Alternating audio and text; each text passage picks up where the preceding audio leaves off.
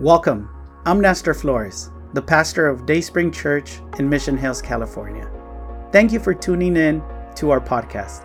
I want to invite you to learn more about Dayspring Church by visiting our website, dayspringmh.org. We trust that if you open your heart, God will speak to you and you'll know how to live a life with God at the center that will result in a blessed life. This message will inspire, build your faith, and help you to know God better. Enjoy the message.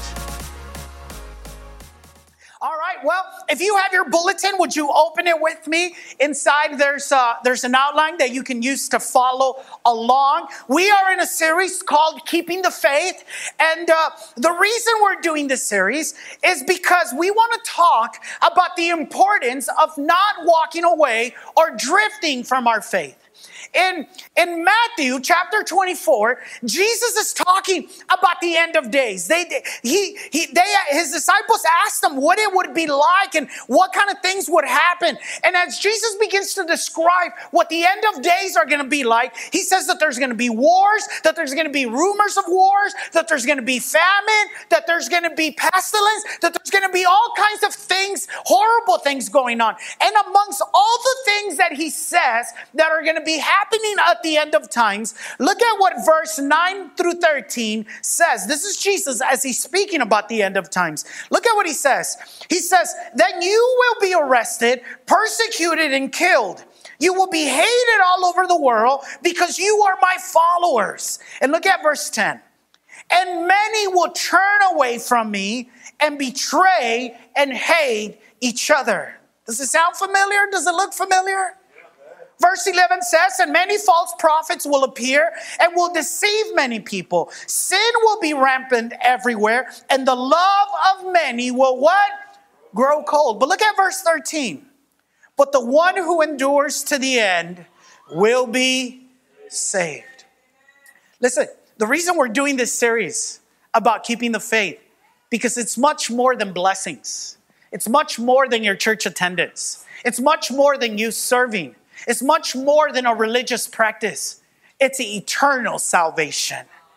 When we walk away from our faith, we are walking away from the Lord, not just on this earth, but in eternity.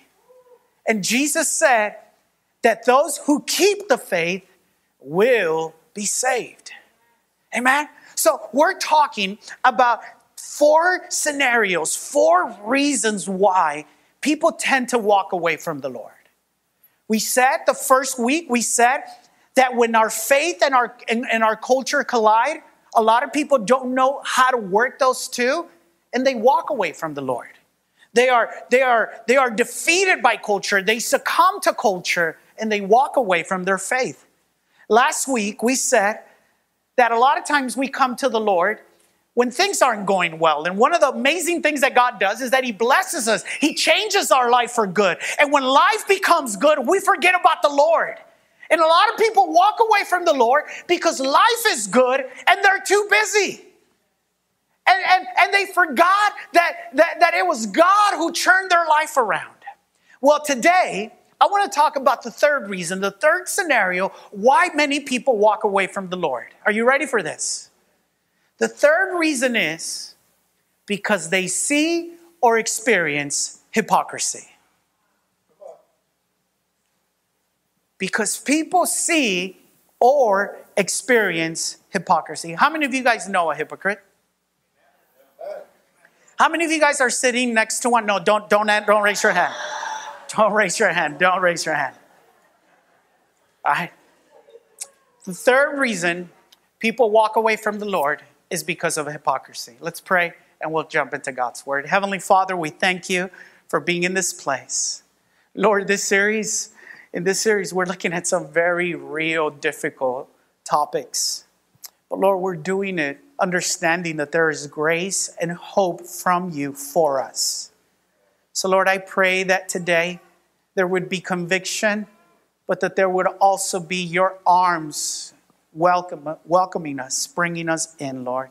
We pray this in Jesus' name. Amen and amen. You know, the number one complaint of non Christians about Christians is what? They are hypocrites. I don't want to go to church because they're full of hypocrites. And hypocrisy is not just the number one complaint of non Christians about Christians. Hypocrisy is also at the top of the list of the complaints of Christians about Christians. Oh, oh, so you go to church, but then come home and act that way? Right? See, hypocrisy is such a huge deal that it not only prevents some people from coming to the Lord, but hypocrisy is such a huge deal that it is the reason some walk away from the Lord.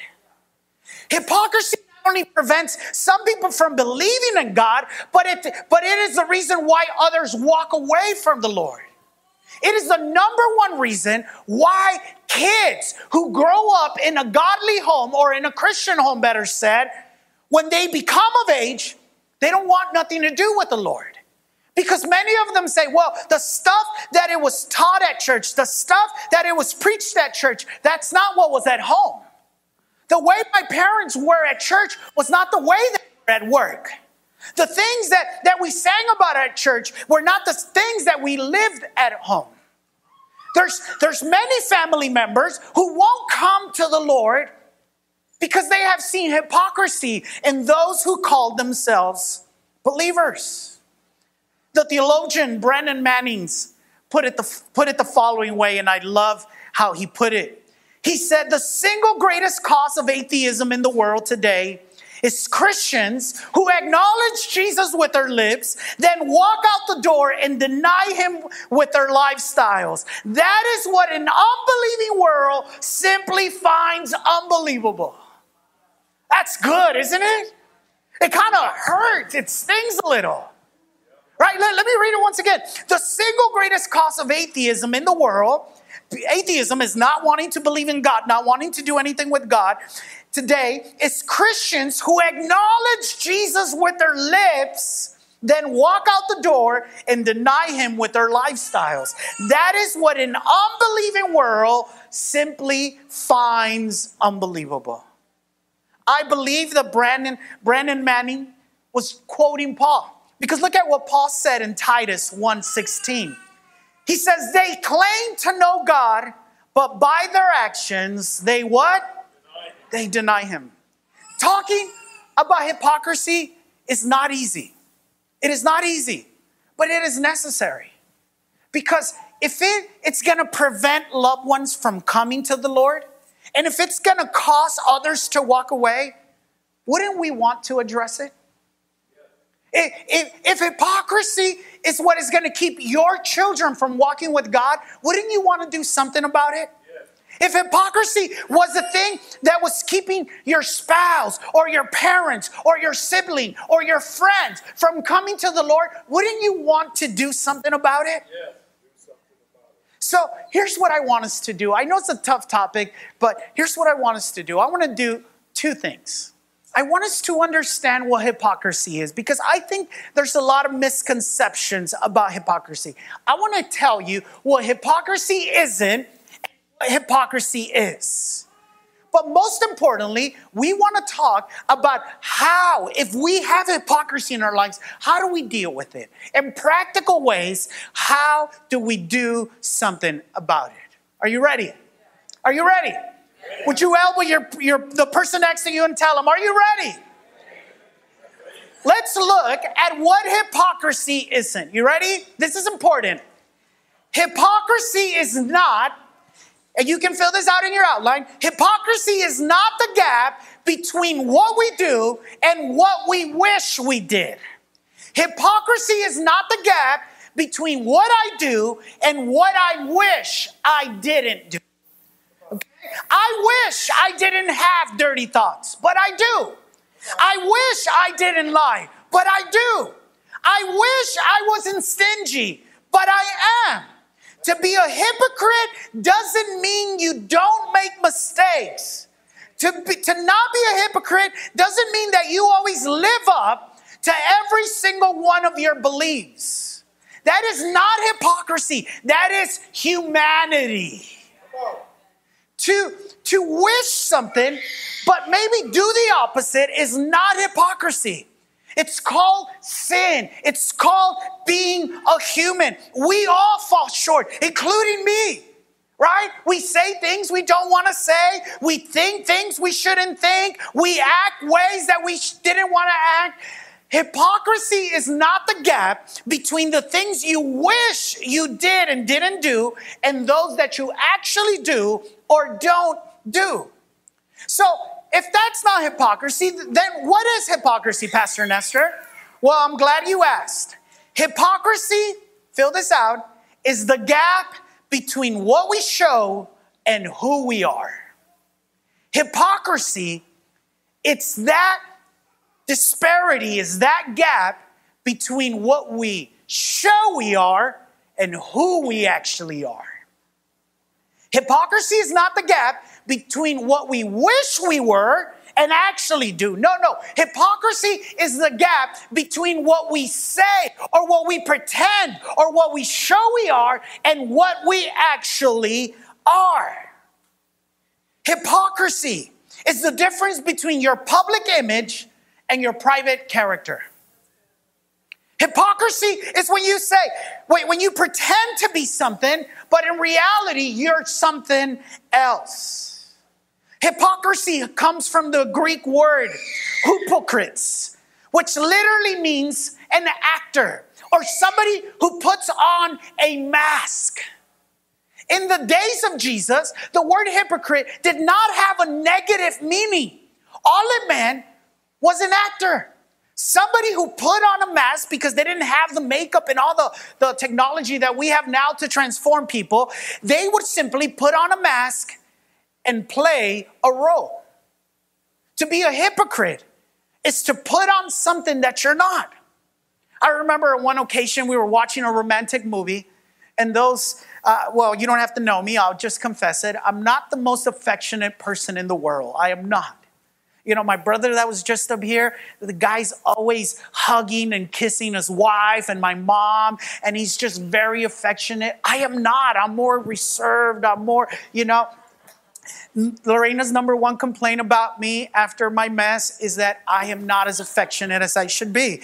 And we were watching a romantic movie, and she, she said, Man, I wish you were as romantic as that guy is.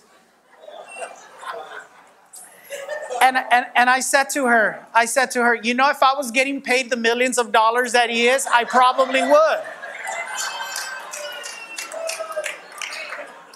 Because that guy that was being romantic is a hypocrite. He's playing a role. Right?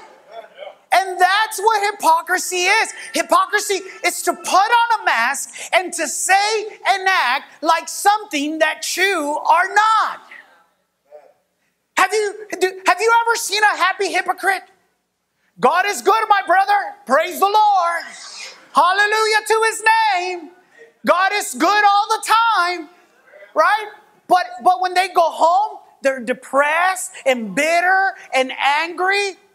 That's a hypocrite. A hypocrite is to pretend to be something that you are not. What about the righteous hypocrite? Don't smoke, don't drink, don't dance, don't go here, don't do that, don't hang out with those kind of people. But in their private life, they are addicted to certain sins. They have certain vices. That is a hypocrite. A hypocrite is to pretend to show to be something that you are actually not. Hypocrisy is not to say, man, I wish I was more romantic, but I'm not. That's not hypocrisy. Hypocrisy is to want to pretend, which, by the way, I believe that social media is the perfect platform to be a hypocrite. It's so easy to use social media as, as, as, as the way to present to others who we want them to be. Right? Lear, here's a post about my perfect family. We're so perfect and good looking. We don't talk to each other. We don't like each other. But, but, but we're perfect, right? Here, here's a post about how happy I am. Look how much fun I'm having. But the reality is that you're hopeless and sad and have a hard time waking up. It's easy to post and say, Look at all the stuff I have, look at what I can buy. But the reality is that you're in debt and that you owe so much money that you don't know what to do. It's easy to post and say, Look, I'm doing my devotional. But, but the reality is that you spent more time trying to get the right picture than you did studying the Word of God. That's hypocrisy. That is hypocrisy. And, and, and here's, here's, the, here's the important thing the harshest words that Jesus ever said, he said them to hypocrites. Think about that.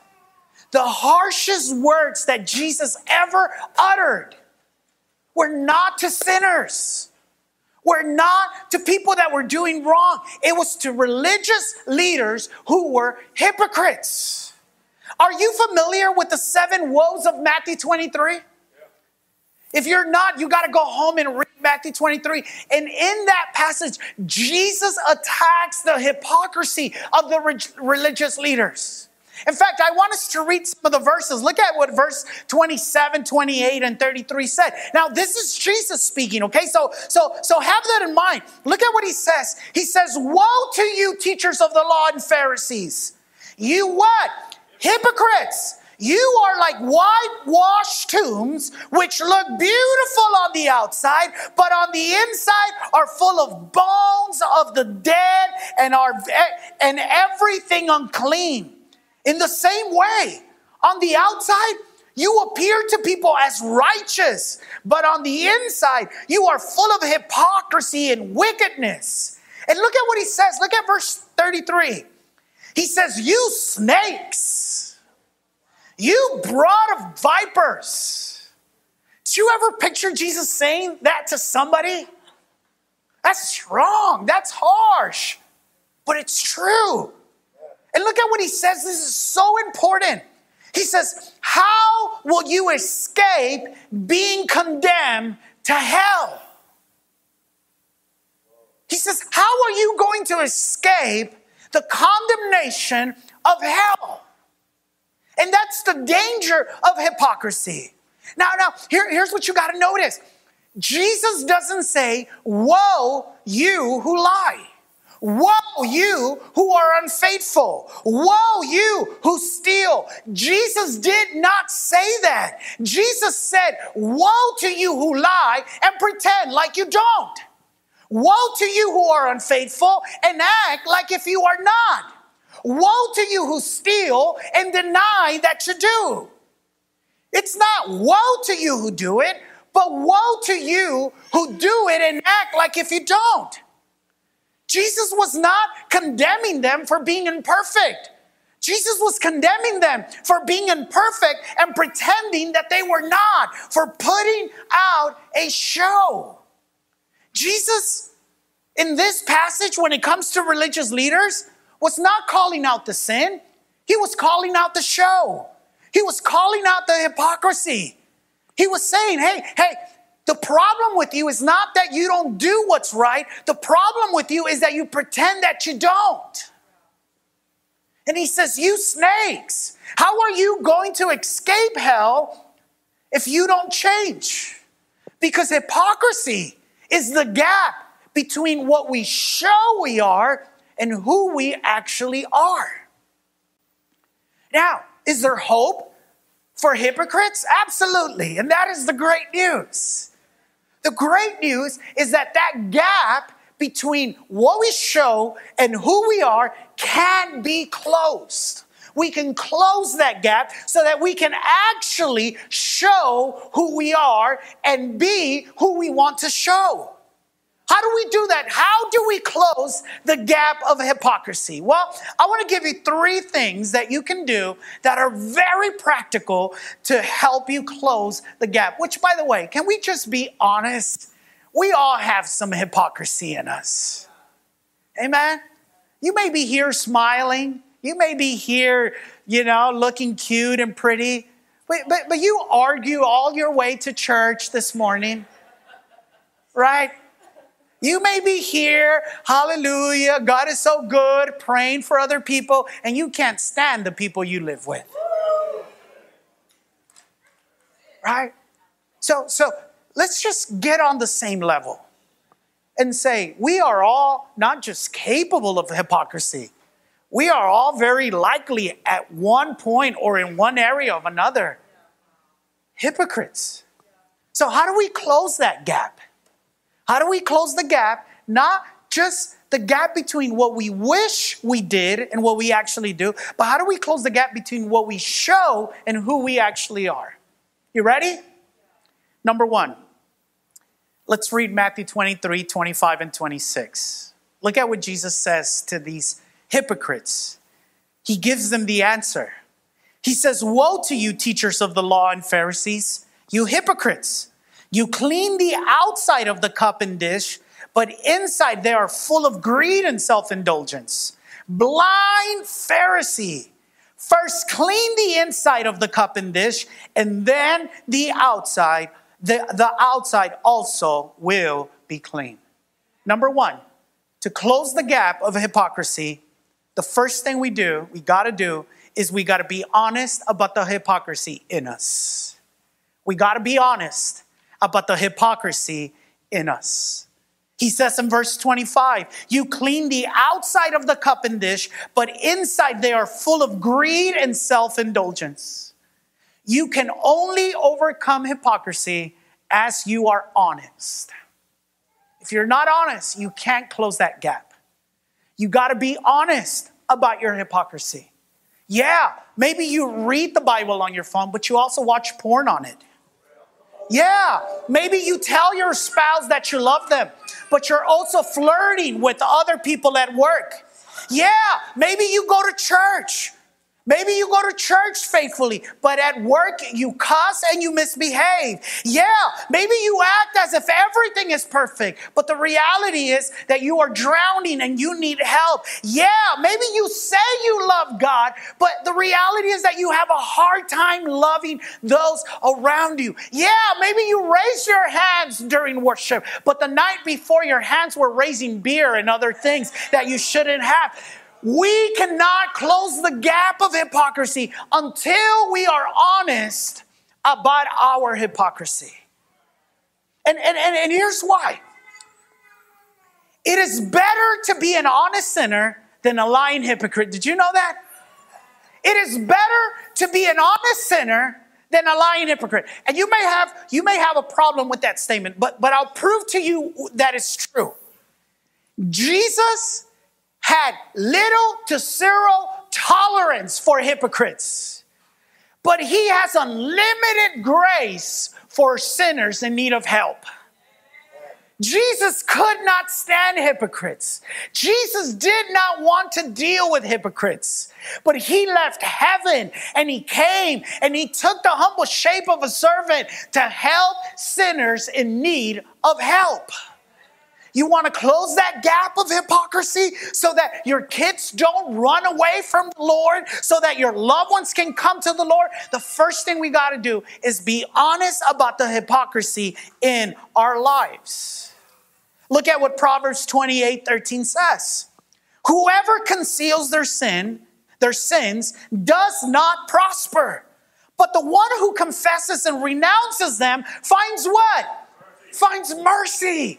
See, many of us, we're afraid that, that if we're honest about our sin, that something bad is gonna happen. Let me tell you that more harm happens when we practice sin and act like if we don't. But if we are just honest and say, I, I, I got a problem with my attitude, I got a problem with drinking, I got a problem with porn, I got a problem with my spending, I got a problem with my mouth. The Bible says that we will find what? Mercy because Jesus has zero tolerance for hypocrisy, but he has unending grace for a sinner in need of help.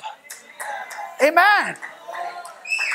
Come on, I know I'm preaching better than you're clapping. Number two, number two, to close the gap of hypocrisy, you got to seek the internal work of the Holy Spirit. To close the gap of hypocrisy, you got to seek the internal work of the Holy Spirit. Look at what verse 26 says. It says, First clean the inside of the cup and dish, and then the outside also will be cleaned. Now, now, you, you, you got to follow with me, okay? Because if you're, if you're honest about your sin, but you don't do the second part, you're still in trouble. Okay? We start with admitting, but a lot of people got stuck at admitting, well, this is just what I, I just cuss. I'm just, I'm just an angry person. I break things, you know? Okay, be honest. But then you got to seek the Holy Spirit to change you. Being a Christian is about having a relationship with God, and that relationship ought to change you. If you say you're married, but you still act like if you're single, you're gonna be single eventually. So, coming to the Lord means that we recognize our sin, but there is also a commitment to say, I need to change. And the way we change is not by addressing our behaviors, but by seeking the internal work of the Holy Spirit in us. L- listen, you can't change yourself. You've tried, right? That's why you still do what you don't want to do and say those things you don't want to say because you can't change yourself. And we can only change ourselves for so long. If you want lasting and permanent change, only the Holy Spirit can do that. The Holy Spirit is the one that changes us. And you know how He does it? Not by putting a password on your computer so you don't watch porn. No, He does it by addressing your heart of all lust and evil desires so that you don't crave to go do those things. You know how those Holy Spirit, if you got a problem with the substance, you know how he does, how he changes it? By addressing what is that gap that you're trying to fill, what you're trying to hide that leads you to drinking, that leads you to smoking, so that you don't go do it. We are changed by the inner work of the Holy Spirit in our life. And see, some people don't change because they have no relationship and time with the Holy Spirit. If all you do is come to church and that is what your relationship with God depends on, you're not going to change. Because the Holy Spirit, yes, He moves in this place. Yes, He touches us. He speaks to us in this place. But His most special work happens when you take time to open your Bible and be with God. When you, when you make time to just be with Him and you allow Him to work in you.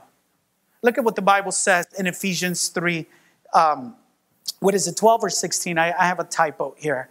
It says, I pray that out of his glorious riches, he may strengthen you with power, listen to this, through his spirit in your inner being. Listen, as you spend time with the Holy Spirit, as you spend time, he's going to begin to address your heart. He's going to begin to address your mind. And he's going to begin to do a work in you that out of that overflow is going to affect the way you behave. Suddenly, you're not going to have to be strong and say no to beer. No, because God is going to take that desire away from you. Suddenly, you're not going to have to bite your tongue and not talk back to them because the Holy Spirit is going to give you peace in your heart. But He does that. Listen, He does that not by listening to a podcast when you're drowning. He does that by constantly spending time with Him, by developing a relationship with Him day by day, week by week. It is a work that He does naturally. Most of us, we, we go to God when we're drowning and God, help me, change me. Sometimes all God can do is give you some life and say, now you got to spend some time with me so that I can bring lasting change.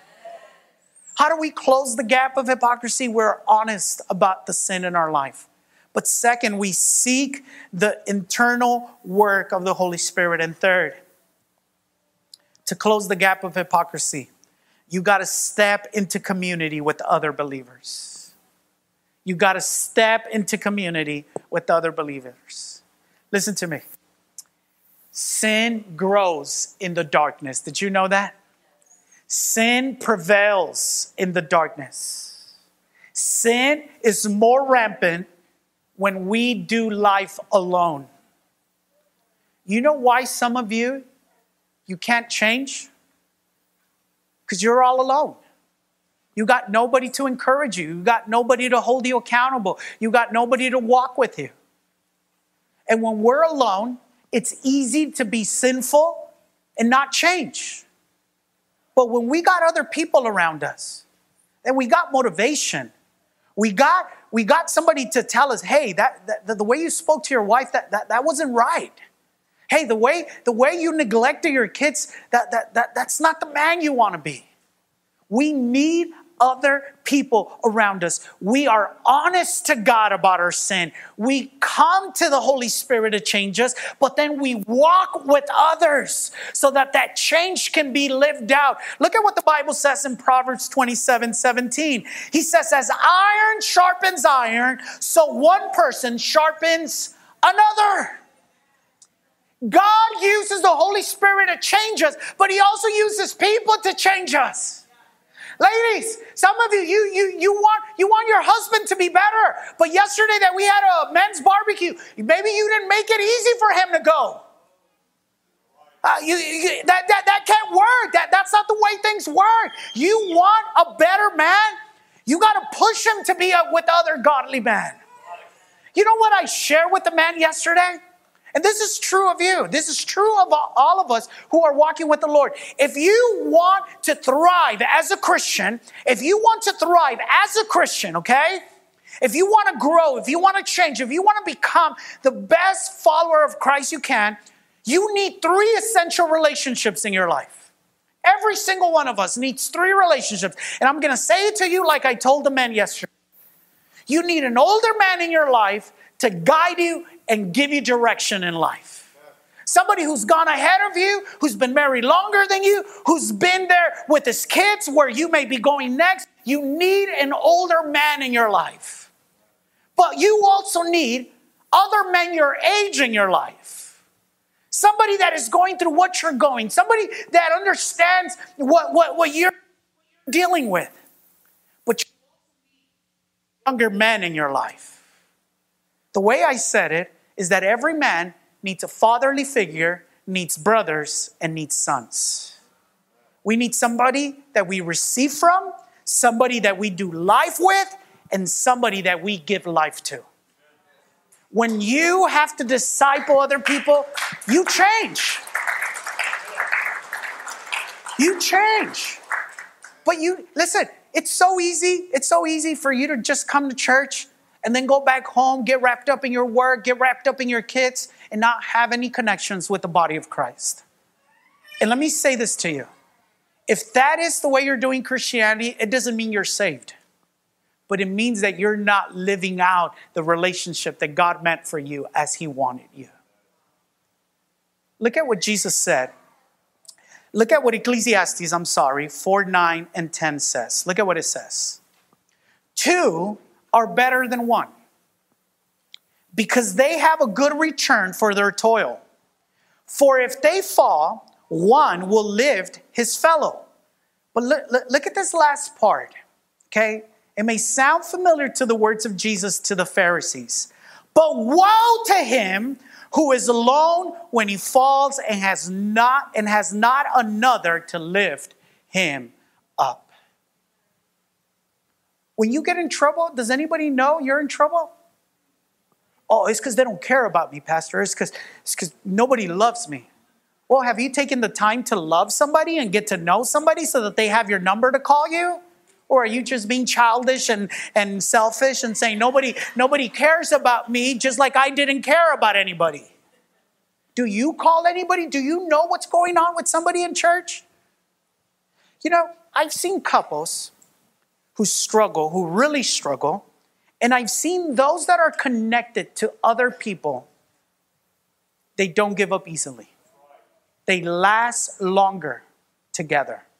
But those couples that get in trouble in their marriage and they're not connected to other people, it's easy for them to walk away because there's no encouragement. There's nobody speaking to their wife, there's nobody speaking to their husband. So, listen, the best place to experience change is in community. And there's a lot of ways that you could do that. We have life groups. We have an awesome man of God called Steve Burns who is available every Sunday at 8 a.m., Sundays at 3 p.m. If you don't have an older, an older figure in your life to pour wisdom, to pour godliness into you, he's here every Sunday at 8 a.m. I, I can't make it to live groups, Pastor. I, I work late. Well, get up on Sunday mornings It's a sacrifice, but it's worth the sacrifice. If you want to close the gap, you got to get around other godly people. Because some of you, you're around community, but you're around the wrong community. And that, that, that is not closing the gap, that is stretching the gap because they're leading you in the wrong direction. So we close the gap when we're honest to ourselves and to God about our sin. We close the gap when we come to the Holy Spirit and ask Him, hey, more than my behavior, begin with my inner self. And we close the gap when we do life with other people. And we let them in, we let them help us, we help them, and we do life in community. My greatest desire is not to have a full church. My greatest desire is not to become a well known pastor. My greatest desire is not even material possessions. My greatest desire is to raise my kids in such a way that they walk with the Lord. And a big part of that is the way I live. I cannot expect my kids to read the Bible if I don't read it. I can't expect my kids not to cuss if I cuss at my wife. I can't expect my kids not to have addictions if I have an addiction. I can't expect my kids to have a, a heart of worship if I'm not a worshiper. In fact, if I am not those things, it will be those things that push my kids away from the Lord. Because they're going to say, they're going to say, you know, it's just not true. It's not true. He says one thing with his mouth, but it's not true. I'll end with this. When I was a teenager, I, I, I, I grew up in the church. Um, as I shared last week, my parents came to the Lord when I was like two or three years old. Um, and I grew up in the church. And when I became a teenager, I, I, I started getting curious with sin real, right? Started getting curious with sin. I wanted to drink. I wanted to party. I didn't want to be at church three, four nights a week, right? I, I wanted to do those things that seemed cool. And I really couldn't call out anything in my parents. I really couldn't say to my parents, Well, I don't want to go to church because you're a liar. I don't want to go to church because you're this. But you know what my excuse was? To point to other people in the church. And I used to tell my dad this, literally, okay? I used to tell my dad this. I used to tell him, because he would ask me, why don't you want to go to church? And I would tell him, Dad, there's a bunch of people at church that are going to go to hell. And they're going to go to hell miserable. If I'm going to go to hell, I want to go to hell having fun. I, am just being real. You can ask him. I, I would tell him that. I would tell him that. I would say, you know, I know a bunch of people that at church they're raising their hands, but you know, they had an affair not so long ago. There's people at church who preach, but they don't even, they're not even loving and kind and generous with other people. I got to the point where I understood this. And this is part of our maturity. I understood that I am not saved because what other people do. That I am saved because of what he did. Amen? And that, listen, that my relationship with God does not depend on how you behave. Lorena told me something. She goes, she goes, man, are you ready? Half of the church is going to stay home because look at the weather. And I told her this. I'm honest with you. I said, that's between them and God. I'm responsible for my relationship with God. They're responsible for theirs. Right? And I've understood that my relationship with God depends on me and Him. But I've also understood that the way I behave can discourage or encourage others people's relationship with him. Amen. So let's close that gap. Let's get real about our sin. Let's seek the inner work of the Holy Spirit and let's get around community. Would you close your eyes and bow your head with me? We hope you enjoyed this message. But before you go, we want to extend an invitation to start a personal relationship with Jesus and declare Him your God. No one loves you like Jesus, and no one will impact your life for good like Jesus will. Would you make the following prayer your prayer? Heavenly Father, I repent of my wrongdoing. I open my heart and I want to have a personal relationship with you. I trust that Jesus died so I could be forgiven, but he didn't stay dead. He rose back to life so I could have eternal life. From today on, I will follow you, transform my life through your truth and love. In Jesus' name, amen. Congratulations. If you made that prayer, God lives in you and now you have a new life in Him. Connect to a church so your faith and love for God can continue to grow. We believe that you can find a loving and encouraging community in Dayspring Church. Come visit us. You belong here. We would love to meet you.